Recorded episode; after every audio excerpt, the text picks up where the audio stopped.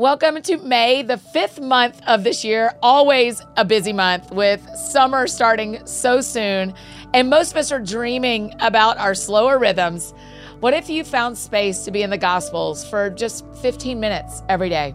When things are chaotic and when you're ready to call it quits on all your rhythms, make this an anchor, a benchmark to be the predictability that you need in your day. 15 minutes a day in the Gospels. Whether you are new to the Bible or a seasoned reader, spending time this month in Matthew, Mark, Luke, and John will be a great way to usher you into the summer. And this month, the Let's Read the Gospels podcast is sponsored by our friends at Cru. We are so grateful for our access to scripture every day.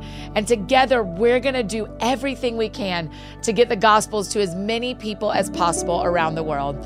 Cru is on the ground making sure we get Bibles in the hands of people around the world in their very own heart language and we get to be a part of that. This month, here is the order. We are going to go through Matthew, Mark, Luke, and John, just like it's printed in your Bible. And we are doing the highly requested CSB version, the Christian Standard Bible.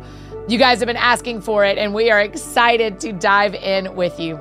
We'll read about three chapters a day and get through all four books in 30 days of May. So share this with your people on social media and even in text or email. Maybe they need a reminder too that the Gospels are actually an invitation to rest in who Jesus is. And I cannot think of a better time to make sure that we tell each other that that is true.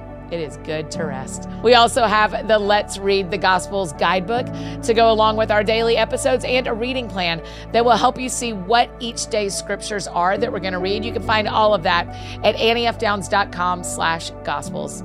So wherever you love to listen to podcasts, subscribe today to the Let's Read the Gospels podcast if you haven't already, and go follow the Let's Read the Gospels Instagram account as well. What an incredible month to spend a little time every day with Jesus.